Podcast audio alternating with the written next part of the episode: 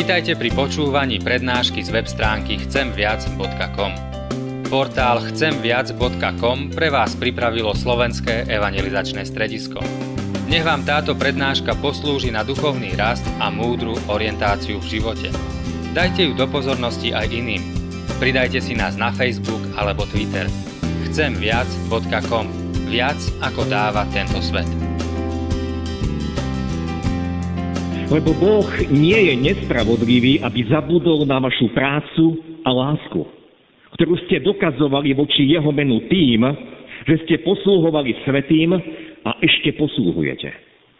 Túžime však, aby každý z vás preukazoval takú istú horlivosť s plnou istotou nádeje až do konca. Aby ste nezleniveli, ale napodobňovali tých, čo svojou vierou a trpezlivým očakávaním stali sa dedičmi zasľúbení. Amen, toľko je slov z písma svätého.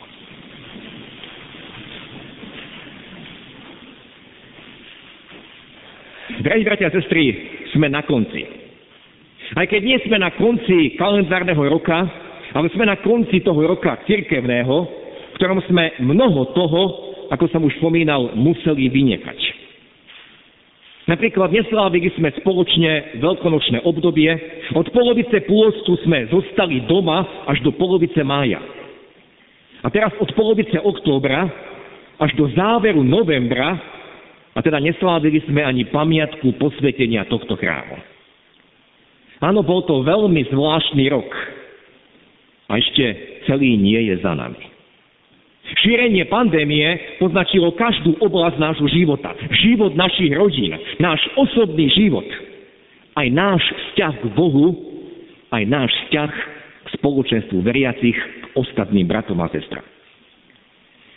Vždy, keď sme na konci niečoho, tak sa zvykneme obzrieť späť a hodnotiť. Aj keď celý rok 2020 budeme hodnotiť až po jeho uplynutí. Ale aj počas toho celého cirkevného roka nám, bratia a sestry, zaznievalo evanielium, to znamená radostná zväzť, že Boh sa ku nám skláňal, zostúpil, vystieral ku nám svoje ruky. A hneď môžeme ako si vhupnúť do nášho každého textu a všimneme si tam niekoľko dôrazov. Poprvé, počuli sme, Boh nie je nespravodlivý. Boh nie je nespravodlivý, ako ho niektorí obvinujú, ako sme to čítali v tom texte, hneď tom 11. tom 10. verši. Boh nie je nespravodlivý. Tá minulá nedela nám hovorila o poslednom súde a môžeme si byť istí, že keď pred Bohom bude všetko odhalené, každá maličko v mojom živote tam bude veľmi dobre posúdená. Viete, nám sa mnohé javí, že toto, Pane Bože, nie je fér. Sme rozšúlení nad mnohým a chceme dokazovať tú svoju spravodlivosť, ako tí robotníci, ktorí pracovali na vinici a ktorí sa búrili, že tí, ktorí pracovali celý deň, majú byť takisto ohodnotení ako ten, čo pracoval iba jednu hodinu. Ale čo povedal pán jednému z nich? Priateľu, nekrivdím ti. Viete, aj v tejto dobe zaznievali hlasy o Božej nespravodlivosti. Napríklad prečo práve naša generácia je postihnutá pandémiou takýchto rozmerov. Prečo Pán Boh dovolí, aby určité skupiny sa nabalili na biede, ktorá postihla všetkých. Prečo Boh dovolí, aby sa šíril strach, aby určité mocné skupiny alebo skupiny mocných tohto sveta práve cez strach veľmi ľahko manipulovali a ovládali masy ľudí. Áno, Mnoho toho sa nám dnes javí ako nespravodlivosť a pýtame sa, Bože, prečo ty nezasiahneš? Ale celé písmo nám jasne svedčí, Boh nie je nespravodlivý. Pán Boh dovolí, Pán Boh dopustí a On všetko spravodlivo raz vyhodnotí. A komu bolo mnoho dané, ten poniesie pred Bohom väčšiu zodpovednosť. A každému z nás, ak sa dobre zamyslíme, bolo dané množstvo možností, množstvo darov a príležitostí, a teda nepozerajme so smrkaním na tých, ktorí vidíme, ako tých, ktorým bolo dané viac. Nesúďme iných, ale hľaďme každý sám na seba, ako ja využívam to, čo mi bolo zverené. A Boh nie je nespravodlivý. V dnešnej epištole sme počuli nádherný sľub. Podľa jeho zasľúbenia očakávame nové nebesá a novú zem, v ktorých spravodlivosť prebýva. Áno, tam pred Bohom už teraz je spravodlivosť, my to ešte nevidíme, ale keď tam pred ním budeme stáť, budeme žasnúť nad tým, aká dokonalá je jeho spravodlivosť. Lebo to, čo sa nám javilo ako nemožné vyriešiť, ako veľký balvan, ktorým nemožno pohnúť, keď Boh všetko odkrie, tam to bude jednoznačné a tam to bude jasné. Po druhé, bratia a sestry, v toto textu vidíme, že Pán Boh nezabúda. V texte sú opísané akési dobré skutky, lebo Boh nie je nespravodlivý, aby zabudol na vašu prácu a lásku. A čítame tam ďalej o poslúhovaní. Áno, podobenstvo minulé nedele hovorilo, čo ste urobili jednému z týchto mojich najmenších bratov, mne ste urobili. A to podobenstvo práve hovorí o tom, že žiaden dobrý skutok urobený z lásky neúpadne pred Bohom do zabudnutia. Áno, tým, že slúžime druhým, tým zdávame Bohu slávu a česť. Tým, že slúžime odkázaným, postihnutým, chorým, slabším, sirotám, vdovám. Celé písmo vydáva svedectvo, že Pán Boh má v tomto záľubu. A preto chcem pozbudiť každého, kto takto slúži, do takto vstúpil, alebo kto vstúpil do takejto služby. Lebo často je to ubíjajúce, často takáto služba môže trvať niekoľko rokov, veľmi dlho a nevidieť takmer žiadne ovocie. Často je človek deprimovaný a pýta sa, aký to má zmysel. Keď sa staráte o postihnuté dieťa a nevidieť výsledky, nevidieť nejaké napredovanie a je to dlhé a je to unavujúce. A chcem každého povzbudiť, Boh nezabúda. Boh nie je nespravodlivý, aby zabudol na vašu prácu, na vašu lásku. Pritom je nám samozrejme, že akákoľvek služba lásky neznamená nejaké schodíky do neba. Nie preto sme spasení, že slúžime, nie preto sme spasení, že sa staráme o niekoho, že sa obetujeme, že pomáhame, ale preto slúžime, preto pomáhame, preto obetujeme sa, lebo sme už prijali dar spasenia a v tomto je zásadný rozdiel. Po tretie, bratia a sestry, náš text nám hovorí, buď horlivý. Čítali sme vo verši 11. Túžime však, aby každý z vás preukazoval takú istú horlivosť s plnou istotou nádeje až do konca. Slovo túžime niektorí prekladajú žiadame. Žiadame vás. A je to veľká výzva, ktorá sa týka niečoho viditeľného. Túžime alebo žiadame vás, aby každý z vás niečo preukazoval.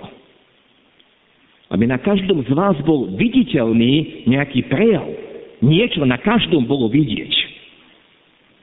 A o čo ide? Aby každý z vás preukazoval horlivosť alebo snaživosť. Toto isté grecké slovo, ktoré my prekladáme horlivosť, nachádzame aj v druhom liste Apoštola Petra v prvej kapitole, kde Peter hovorí, aby podobne vynaložte všetko úsilie a pridávajte k viere cnosť, k cnosti poznávanie a pokračuje vymenovaním všetkých cností. Apoštol Peter pripomína, čo všetko nám bolo v Kristu dané, darované a hneď za tým hovorí, a vy k tomuto všetkému podobne vynaložte všetko úsilie. Viete, my sa veľmi často hrdíme, že sme církvou reformácie, a na rozdiel od rímskej cirkvy, ktorá dáva dôraz na konanie dobrých skutkov, sme upadli do opačného extrému, ktoré by sme mohli nazvať človeče, nerob nič. Kristus za teba zaplatil, on ťa vykúpil a ty už nerob nič. A čo to prakticky znamená? Napríklad je nedela. Veď Kristus ťa vykúpil, na čo by si išiel do spoločenstva? Je tu nejaká misijná potreba, na čo by si sa zapájal? Na čo by si finančne prispieval? Treba niekomu pomôcť. Na čo by si sa namáhal? Veď spasení nie sme za náš výkon. Na čo by si sa vzdelával? Na čo by si študoval písmo, rozvíjal svoje dary? A väčšina evanielikov žiaľ žije v takejto totálnej pasivite. Na čo by som niečo konal, na čo by som sa umúval, síce do kostola už môžeme ísť, opatrenia boli uvoľnené, ale dnes je predsa chladno, dnes poriadne prituhlo.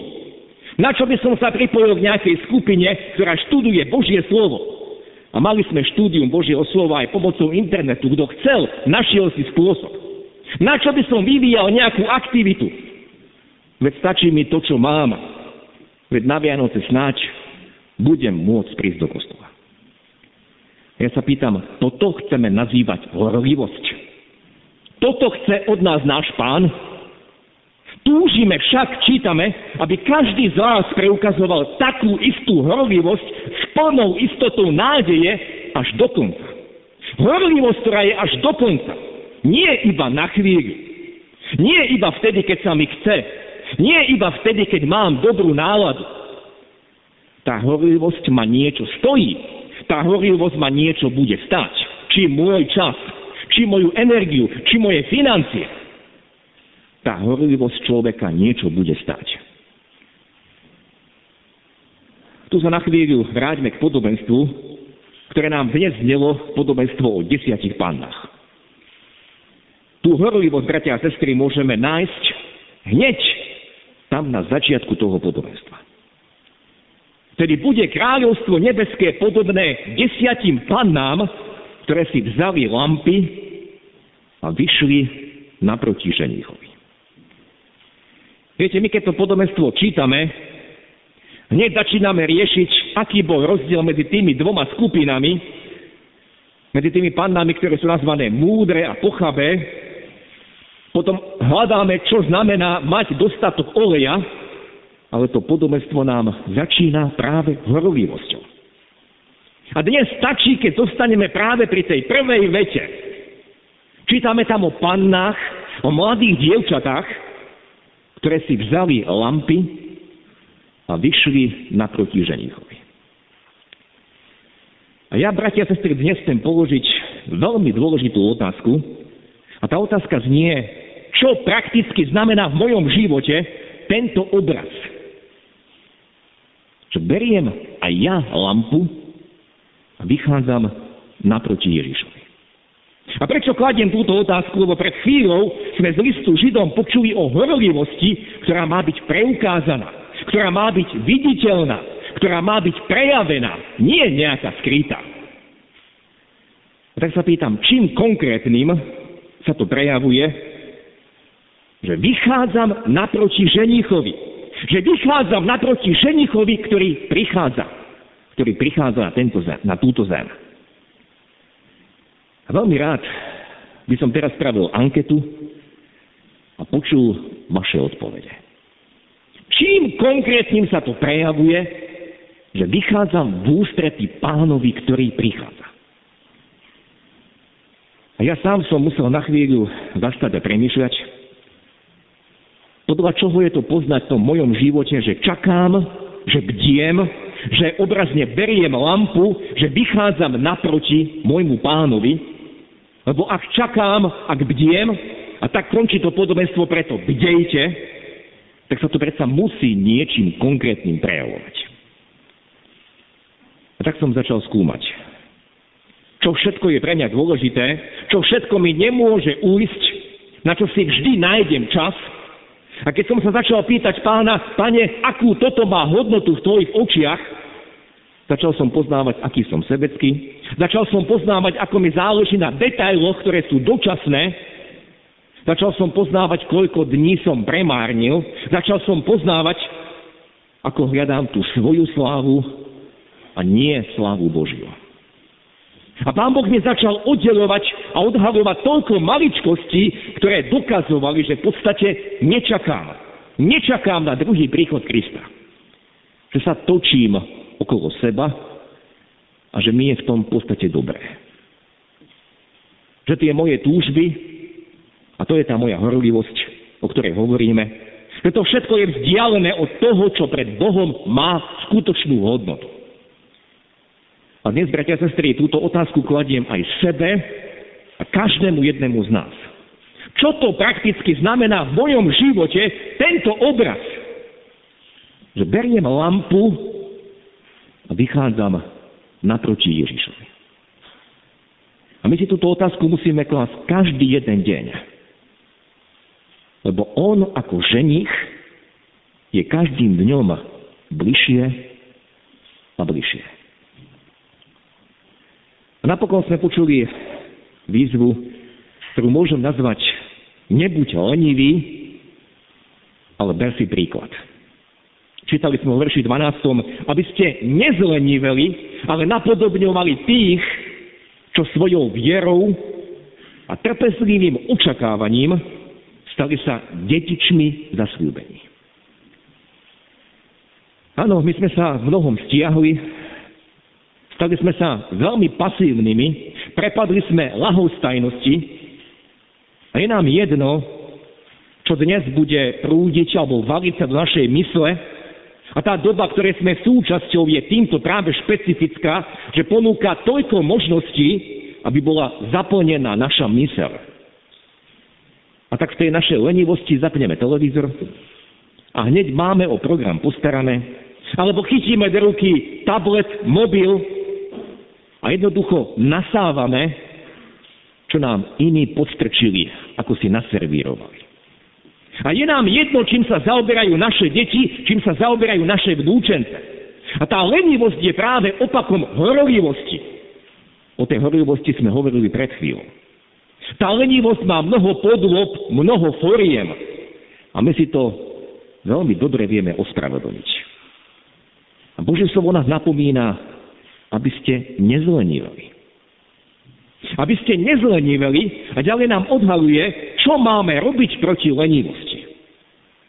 Napodobňujte tých, čo svojou vierou a trpezlivým očakávaním stali sa dedičmi zasľúbení.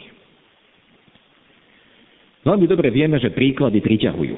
Ak sme v živote videli dobrý príklad človeka, ktorý slúžil, pomáhal, tak to bolo pre nás veľkým pozbudením, aby sme aj my sa pridali. A písmo je plné príkladov a príbehov, na ktorých môžeme vidieť, a máme sa učiť, ako boli napríklad patriarchovia Abraham, Izák, Jákob, Jozef. A pritom nikto z nich nebol dokonalý, ale oni sa učili Bohu dôverovať, oni sa učili tej trpezlivosti. Napríklad Abraham 25 rokov čakal na to, kým bude mať potomka, a to jeho čakanie nebolo pasívne, on sa stále učil, čo je tu dôverovať Bohu. Viete, my na naplnenie nejakého sľubu možno čakáme 2-3 týždne, mesiac a už nám je dlho, začíname pochybovať a pýtame sa, Pane Bože, čo je to s Tebou? Alebo Dávid, cez čo všetko tento muž prešiel, kým sa stal kráľom. A boli to mesiace, boli to roky skrývania sa pred Saulom, boli to roky, keď sa musel skrývať aj na nepriateľskom území. A v žalmoch opísal svoje pocity a vylial v tých žalmoch svoje srdce. Ako? Kričal k Bohu. Alebo Daniel, akým podmienkam a prekážkam musel čeliť v babylonskom zajati. Aké príkazy musel Daniel poslúchať. Musel to poslúchať prakticky celý svoj život. A my reptáme a búrime sa voči mnohým nariadeniam v tých posledných týždňoch a mesiacoch. Pozrieme na Daniela. Alebo na Jeremiáša, akému tlaku musel čeliť, tlaku svojich súčasníkov. Alebo na Nehemiáša, ktorý sa vracal tiež v dobe po babylonskom zajati. Alebo ostatní proroci, alebo novozumné postavy. Napodobňujte tých, čo svojou vierou a trpezlivým očakávaním stali sa dedičmi zasľúbení. Apoštol Pavol v Novej zmluve vyzýva korinských napodobňujte ma ako ja Krista. Áno, Kristus je ten dokonalý príklad. Ale práve príklady tých biblických postav, príklady z dejín kresťanstva, mučeníkov, príklady dnešných misionárov, to všetko nám bolo dané na povzbudenie. Aj oni rovnako ako my boli dedičmi zasľúbení. Stali sa nimi tým, že trpezlivo očakávali. Možno sa, bratia a sestry, cítime vyčerpaní, preťažení, navyše ako tí, ktorí zlyhali, ktorí sa nepodobajú tým piatim pannám, čo nemali oleja, ale tým, ktoré dokonca ani nevyšli, aby čakali na svojho ženícha. A chcem každého jedného z nás aj dnešný deň pozbudiť, ako sme si to pripomínali v tom prvom bode. Boh na nás nezabudol. Každý jeden z nás je drahý a vzácný v jeho očiach. Aj keď som zlyhal, aj keď moja horovivosť pre jeho kráľovstvo, dala by sa povedať, je nulová. Aj keď som totálne zlenivel a nenapodobňujem tie dobré príklady, ktoré mi on v svojom slove dal a okolo mňa dal. Stále som drahý v jeho očiach. A dnes je tu nová milosť. Dnes mi Boh podáva ruku, aby som sa jej chytil a ukazuje na Krista, On zaplatil za teba. Dnes ma Pán Ježiš dvíha, zvestuje mi svoje odpustenie a volá, nezostaň ďalej ležať v tej svojej lenivosti. Mne dôveruj, nepochybuj. A sa inšpirovať tými, ktorí vo mne zložili svoju dôveru. Neboj sa, ja ťa bezpečne prevediem cez akékoľvek skúšky. Aj ty si bol povolaný stať sa dedičom väčšného života. Boh na nikoho z nás nezabudol. Budeme počúvať dnes toto jeho volanie. Dáme sa ním zdvihnúť. Dáme sa inšpirovať tými príkladmi, ktorí zložili svoju dôveru v Neho. Prebuďme sa z tej lenivosti k horlivosti. Aby sme aj my trpezlivým očakávaním stali sa dedičmi zasľúbení. Nech to Duch Svetý pri každom z nás koná. Amen. Skloňme sa k modlitbe. Nás dobrotivý Pane a Bože, ďakujeme Ti aj za tento deň. Ďakujeme Ti za túto možnosť, keď sa v cirkevnom roku na jeho konci môžeme stretať. A chceme spoločne vzdať chválu Tebe a spoločne sme počúvali Tvoje slovo, v ktorom bolo toľko aj napomenutí, ale aj povzbudení, Pane. Ďakujeme Ti, že Ty nezabúdaš a nezabudol si na nikoho z nás, nezabudol si na našu prácu, na našu lásku, prebúdzaš nás tej našej lenivosti, voláš nás k horlivosti. A dal si nám toľko príkladov okolo nás, aj v celých dejinách kresťanstva, cirkvy, tvojho ľudu, aby sme sa týmito príkladmi inšpirovali, nasledovali. A tak, aby v našom živote, Pane, bolo vidno, že obrazne chytáme tú lampu každý deň a vychádzame naproti Tebe. Pane, ukáž nám, čo v našich životoch nemá vôbec cenu pred tebou. Čo je to, čo zhorí, ukáž nám, aby sme nežili preto, čo je pominuteľné. Daj nám milosť, aby sme ten čas, ktorý ešte máme, mohli správne využiť. Na to, aby sme druhých mohli pozbudzovať, na to, aby sme mohli zvestovať Teba, ako kráľa, ako víťaza, ktorý si zaplatil za každého človeka. Ku každému vystieraš svoje ruky a túžiš nás zachrániť. Ďakujeme Ti, že ešte stále je čas. Čas, keď ktokoľvek sa môže chytiť Tvojej zachraňujúcej ruky. Ďakujeme Ti, Pane, že ešte stále dnes je čas spasenia, čas milosti. Do Tvojich rúk sa porúčame a túžime byť spoločenstvo, ktoré je horlivé, nie lenivé, ktoré zapaluje aj ostatných a prosíme, aby Tvoje slovo sa mohlo zvestovať v našej krajine po celom svete. A nevieme, koľko času ešte máme, ale túžime potom, aby mnohí, mnohí mohli prijať Teba ako záchrancu a z Tvojho evanielia mohli čerpať. Pane, buď nám všetky milostivý. O to sa prosíme. Amen.